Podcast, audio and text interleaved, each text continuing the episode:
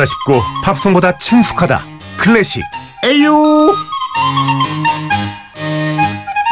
자 어렵기만 한 클래식 A부터 Y까지 쉽게 알려드립니다 클래식 A-Yo 바이올리니스트 조용 선생님 안녕하세요 네, 안녕하세요.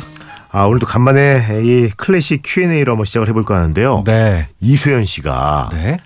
부끄러운 질문인데요. 피아노 연주를 몇 번 관람한 적이 있거든요. 음. 근데 어떤 연주에선 그랜드 피아노 뚜껑을 닫고 하고 또 어떤 연주에선 열고 하더라고요. 소리 차이가 나나요? 여는 게 맞나요? 닫는 게 맞나요? 아. 그래서 예. 이거 부끄러운 질문 아니에요. 너무나 당연한 질문이고요. 누가 봐도 궁금해요. 이게 네. 원래 완전히 열고 하는 게 맞습니다. 음. 악기를 연주한다는 것 자체가 예. 이 홀에 내가 울림을 다 전달해야 되기 때문에 다 열어야 되는 게 맞아요. 이게 조정이 됩니다. 완전히 닫기도 하고요. 예. 중간 정도 열리기도 하고요. 이게 밸런스를 조절하는 거예요. 예를 들면 홀이 너무 작다든지 그 공연장이 너무 작다든지 아. 혹은 다른 연주자와 함께 연주를 하는데 피아노 소리가 너무 커서 예. 다른 연주자 소리가 잘 안 들린다든지 음. 그럴 경우에는 반 정도 열고요. 정말로 안 되겠다 싶으면 다 닫아버리는 경우도 있어요. 음. 하지만 뭐 그렇게까지는 좀 문제가 있고 예. 원래 그랜드 피아노는 다 열거나 때에 따라서는 반 정도 열거나 하는 게 맞아요. 저도 최근에 피아노를 배우고 있는데 네. 가면은 이제 그 연습하는 피아노가 저는 제 기분 탓인지 모르겠는데 소리가 네. 훨씬 더 좋고 큰 것 같더라고요. 음, 아, 그거는 기분 탓일 거예요. 왜 그러지? 어, 소리가 더 커. 원래는요 예. 그랜드 피아노가 정상적인 피아노고요. 예. 우리가 집에서 다루는 피아노는 이거를 아, 축소시켜놔서 보급형. 보급형이에요. 가정용인 거예요. 그렇구나. 그래서 연주회 장에는 이게 잘 등장하지 않아요. 예. 보통 이제 조회 시간에 옆에 애국가 치는 피아노 뭐 그런 피아노 갖다 놓으시는데 음. 뭐 그럴 때 정도는 연주회 때는 그랜드 피아노가 와야 된다. 이건 맞죠. 어, 알겠습니다. 아, 우리도 좋은 거 배워가네요. 오늘은 어떤 클래식 한번 들어볼까요? 아, 지난주에 그 조곡을 위한 클래식의 안익태 선생님 곡을 저희가 소개해드렸잖아요. 네. 근데 한국 작곡가 하면 정말 빼놓을 수 없는 이분을 소개를 해야 돼요. 음. 어, 윤희상. 아, 윤희상. 아마 많이 들어보셨을 거예요. 작곡가 윤희상 선생님 말씀하시는 거죠? 네, 뉴스에도 어마어마하게 나오시고. 야, 그래 그왜 문재인 대통령 내외가 독일 방문했을 때 아. 네네. 김정숙 여사가 묘소 참배하고 그 통영 동백나무도 심었잖아요. 어, 그 장면 참 굉장히 감동적이었어요. 아, 그 또 음악이니까 더 그랬겠다. 그렇죠. 아, 윤희 선생님이 이제 또 다시 조명을 받는구나. 그런 생각을 많이 했죠. 저는 가수들이랑 외국 나가는 프로그램을 녹화하고 있는데 네네. 얘기하다가 이설아 누나 고향이 통영이라는 얘기가 나온 거예요. 음. 그랬더니 이제 그 유희열 형이 아 윤희상 작곡가 얘기를 엄청 하더라고요. 네. 통영 얘기가 나오면서 그렇죠. 통영 출신이세요. 네. 윤희 네. 선생님이. 작곡가 윤희상 선생님은 어떤 사람이에요? 일단 외국에서는요. 거의 신처럼 떠받듭니다. 오, 아, 세계 최고의 작곡가다. 예, 이렇게 되어 있는데 우리나라에서는 정치적인 사건에 연루가 되셔서 맞아. 한동안 금지곡이 됐었고요. 음. 결국에는 우리나라에 못 돌아오고 돌아가셨어요. 그래서 굉장히 가슴 아픈 그 우리나라의 역사와 연결되어 있는 그런 분입니다. 그래 그때 그 시열 형이 막 얘기했던 게 그 잡혀 들어가서 정치적으로 그렇게 되니까 네. 그게 너무 안타까워서 오히려 그 외국에 있는 분들이 막 탄원을 해가지고. 어, 나와야 된다, 음악을 해야 된다. 한 200여 분이 탄원을 하셨었고 그, 예. 그 탄원서에 서명한 사람들이 뭐 카라얀, 뭐 스트라빈스키 뭐 이런 사람들 음, 그래요. 어마어마한 맞아, 맞아. 작곡가들이 기억이 나요. 탄원을 해서 결국에는 석방되셨지만 한국에 들어오지 못하셨습니다. 아니 근데 이렇게 대단한 분이 왜 정작 우리나라에서는 그 업적에 대해서 많이 이렇게 알려지지 않는 거예요? 이분이 북한에 갔다 오셨어요. 음. 아, 그래서 그것이 그 동백님 사건이라고 해서 굉장히 유명한 사건이었습니다. 그래서 간첩단 사건 어, 이렇게 해서 공산주의자다. 그- 그 감옥에 가셔서 몇 년 동안 형을 사셨고요. 사형 선고까지 받으셨어요. 그러다가 이제 외국에서 하도 탄원을 하니까 석방을 시켜주면서 대신에 들어오지 못하고 너의 음악은 한국에선 금지다. 이렇게 된 거죠. 야, 그럼 작곡가 윤희상의 곡 어떤 음악부터 들어볼까요? 윤희상의 곡을 먼저 듣기 전에 바흐의 음악을 먼저 들려드릴게요. 그 이유는 제가 잠시 후에 설명을 드리겠는데 네. 그 음악의 아버지 이분이 작곡한 음악의 헌정이라는 곡을 잠깐 먼저 들려드리겠습니다. 음.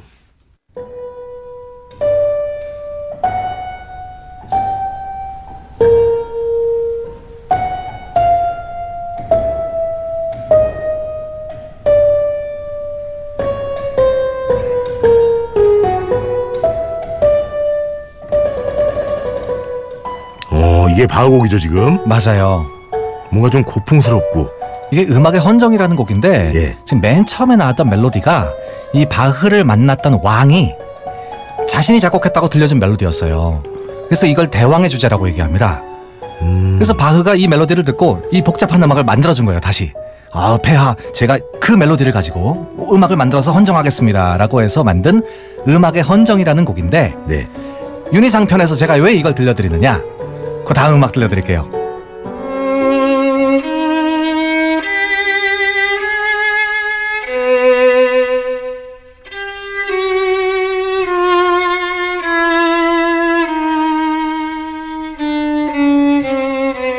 같은 멜로디죠. 맨 처음에 아까 들려드렸던 바흐의 멜로디와 똑같은 멜로디를 시작을 합니다. 음, 뭐 리메이크를 한 거예요? 어, 일종의 리메이크라고 할 수 있죠. 그 뒤에 나오는 음악부터는 조금 달라요. 이젠 점점 점점 현대 음악으로 가기 시작을 하는데요. 아주 고풍스러운 음악으로 시작하지만 이제 조금씩 괴상해집니다. 그래서 이 곡의 제목은 대왕의 주제에 의한 바이올린 솔로예요. 오, 의한. 그러니까 그 바흐가 왕한테 받았던 그 멜로디. 이 바흐도 이걸 가지고 멜로디를 써 음악을 썼지만 윤희 선생님도 이 똑같은 멜로디로 음악을 쓴 게 있어요. 그래서 이 곡이 대왕의 주제에 의한 바이올린 솔로예요. 이게 제가 그 듣기로는 윤희상 씨 곡이 네. 어렵기로 굉장히 유명하다고 하더라고요. 엄청나게 어려워요. 지금은 굉장히 단순하잖아요. 예. 점점 점점 어려워지는데 예. 아, 우리가 어렵 연주자가 어렵다고 하는 거군요. 연습하기가 어려운 거예요. 음. 이, 이 윤희상 선생님의 음악의 특징이 우리가 연습하던 기교로 가진 않습니다. 이 음계도요 굉장히 희한하잖아요. 그리고 나중에 이 줄을 계속해서 왔다 갔다 거리면서 연주를 하기 때문에 손가락이 너무너무 아파요. 그런 곡들을 오늘 제가 계속 들려드릴 거예요. 아, 우리 조용호 선생님도 그러면 윤희상 선생님 곡을 연주해 보신 적이 있네요. 그렇죠. 연주해 본 적이 있는데 기억이 안 좋아요. 아, 대부분이 그렇구나. 아, 너무 힘들었고, 어, 연주 결과도 별로 좋지 않았었고, 어, 젊었을 때, 그러니까 저도 어렸을 때요, 그 윤현상 평화재단과 함께 그 연주를 한 적이 있었어요. 근데 어, 그 당시에 연습도 좀 많이 부족해서 저희가 연주를 해놓고 나서도 너무너무 창피했어요. 음. 그래서 그 순간에, 물론 평가도 안 좋았고, 어, 결심을 했죠. 한국을 대표하는 윤희상이라는 작곡가고 우리가 너무 연주하고 싶지만 쉽게 연주하면 안 되겠다. 내가 나중에 정말로 실력을 쌓은 다음에 이 곡은 연주를 해서 세계로 가져가야겠다라는 그 마음가짐이 아직도 있습니다. 음. 근데 저희한테도 요즘에 윤희상 뭐 곡을 연주해보겠냐 이렇게 제안이 들어오면요. 아직은 거절해요. 어, 저희는 지금은 급이 안 됩니다 라고 얘기하는 거죠. 와. 그래서 항상 윤희상 선생님의 곡을 보면 반성이 많이 돼요. 어, 별 어, 성의 없는 준비 안 된 연주는 절대 평생 동안 하지 않겠다라는 결심을 줬던 음악이 윤희상의 음악이에요. 네.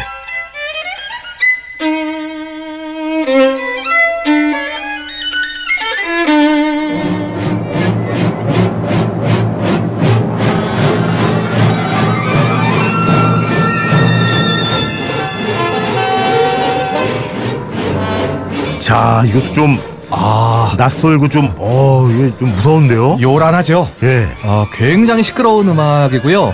어, 이게 약 20분 넘게 계속 지속이 될 거예요. 음. 이 음악 무슨 공포 영화 음악 같지 않습니까? 네. 아, 무슨 우리나라에 곡이에요? 우리나라에 들어오지 못하고 계신 유진상 선생님께서 80년 5월에 광주와 민주 광주 민주화 운동 네. 어, 그것을 가슴 아파하시면서 외국에서 작곡하신 곡이에요. 광주여 영원히. 아, 광주다가 같이 네. 한 노래군요. 그렇죠.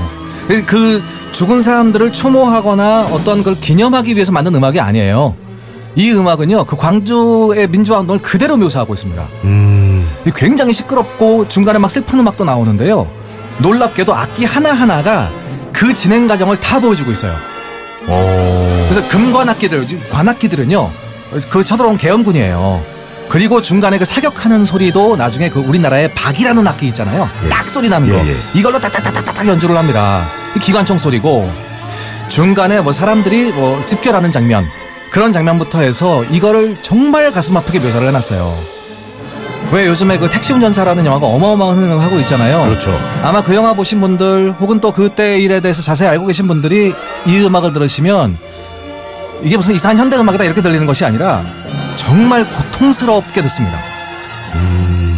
이게 우리나라 그러니까 외국에 있었기 때문에 이런 작곡이 가능한 거죠. 당시에는 우리나라 윤희상 음악도 뭐 연주되지도 못했으니까 네. 음악으로라도 전 세계에 알리고 싶어서 굉장히 노력을 많이 하셨던 분이시고요. 왜 가끔 그런 얘기 하잖아요. 그 음악하는 사람들, 예술하는 사람한테 야, 예술가가 무슨 정치야? 자꾸 정치적인 발언하지 마 이런 경우 많잖아요. 네. 저도 그런 얘기 많이 들어봤고. 그런데 예, 이 선생님은 이런 거예요. 우리 삶이 정치다. 우리가 정치에서 생각을 끊는 순간에 우리는 모든 것이 무너진다. 그렇기 때문에 언제나 음악으로 이런 발언을 많이 하셨고 그것 때문에 이분은 그렇게 상처를 많이 받으신 거예요. 윤, 윤희상 선생님의 별명이 상처 입은 용이에요. 음. 상처 입은 용. 이게 태몽에 있었답니다. 어머니가 그 태몽을 하실 때 용이 막 승천을 하는데 피를 흘리고 있더래요. 그래서 이 아이가 굉장히 훌륭한 아이가 될 것 같지만 혹시 이런 게 좀 인생에 문제가 있는 그런 거 아닐까 걱정도 하셨다는 얘기가 있습니다. 야, 그런데 이게 참 이게 또 독일에 계셨으니까 얼마나 더 참담하고 슬펐겠어요. 그러니까요. 외국에 늘 있어서 표현을 하는 분인데 어, 거기서 또 할 수 있는 게 없고 맞습니다. 최선을 다해서 또 곡을 만들어서 보냈군요. 또 아무리 그 외국에 계시다고 해도 엄청난 용기가 필요하셨을 거예요. 예.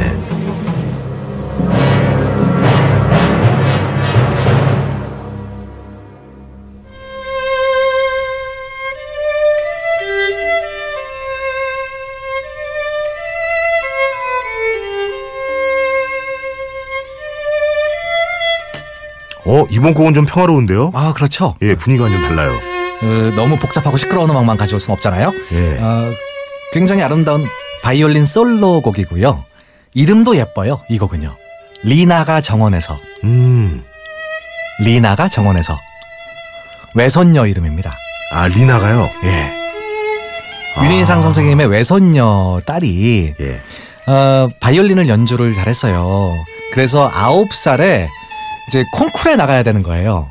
근데 이제 외국에서 콩쿠르는요, 아무리 어린이들이 콩쿠르에 나가도 이 꼭 연주해야 되는 곡 중에 요즘 곡이 있어야 되는 거예요. 음. 20세기 현대 음악이 있어야 되는 겁니다. 그런데 저 할아버지가 이거 보니까 아이들이 연주할 수 있는 이런 현대 음악이 없는 거예요. 아 이거 내가 써줘야겠다. 와. 그래서 곡을 써줬구나, 손녀를 맞아요. 위해서. 리나가 정원에서 뛰노는 모습을 생각을 하시면서 한 다섯 곡 정도가 이제 이 곡에 나중에 완성이 되는데요. 처음에는 한 곡만 써주고 배고픈 고양이라는 곡이에요. 지금 이 곡이 예. 배고픈 고양이 너무 예쁘죠. 음.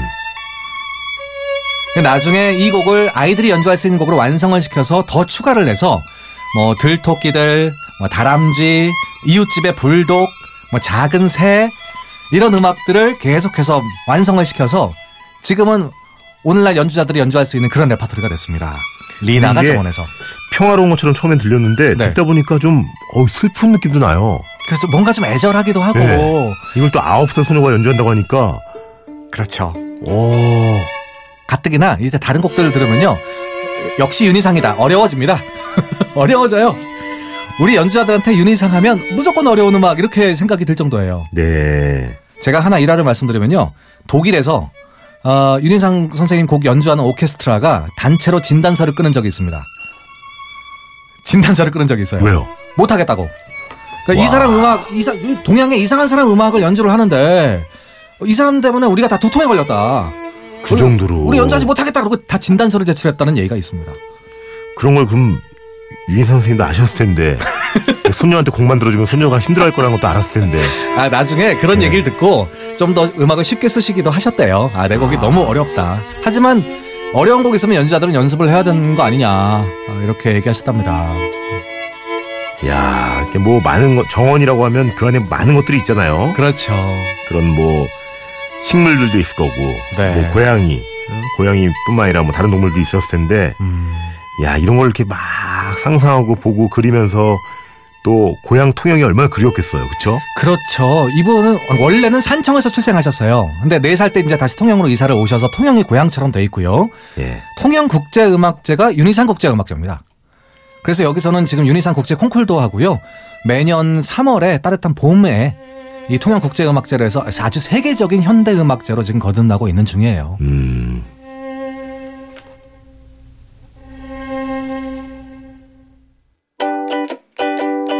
굿모닝 FM 노홍철입니다에서 드리는 선물입니다.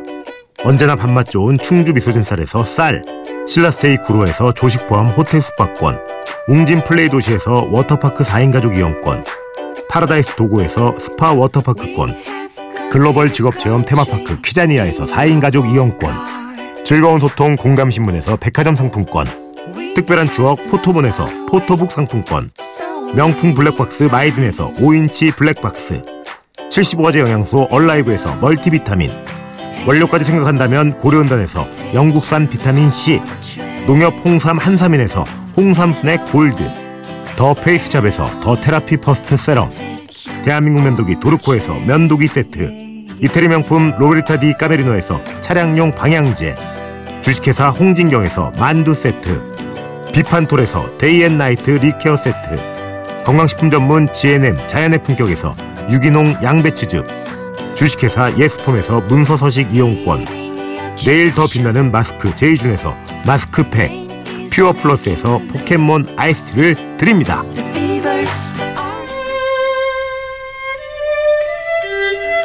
자 오늘은 윤희상 작곡가 아, 곡들을 많이 들었는데요. 네. 야 이게 참 부끄럽기도 하네요.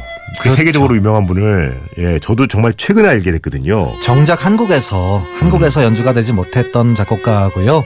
어, 지금이라도 늦지 않았으니까 어, 정말 그 우리가 윤희상의 곡 한국 사람이면 윤희상 곡을 세계에 나가서 홍보를 해야 될 그런 의무가 있는 것 같아요. 네. 가뜩이나 지금 100주년입니다. 탄생 100주년. 와 그래요. 9월 17일이 생일신이시기 때문에 이것도 몰랐네. 예, 이제 곧 연주가 많이 될 테니까요. 많이 관심 가져주세요.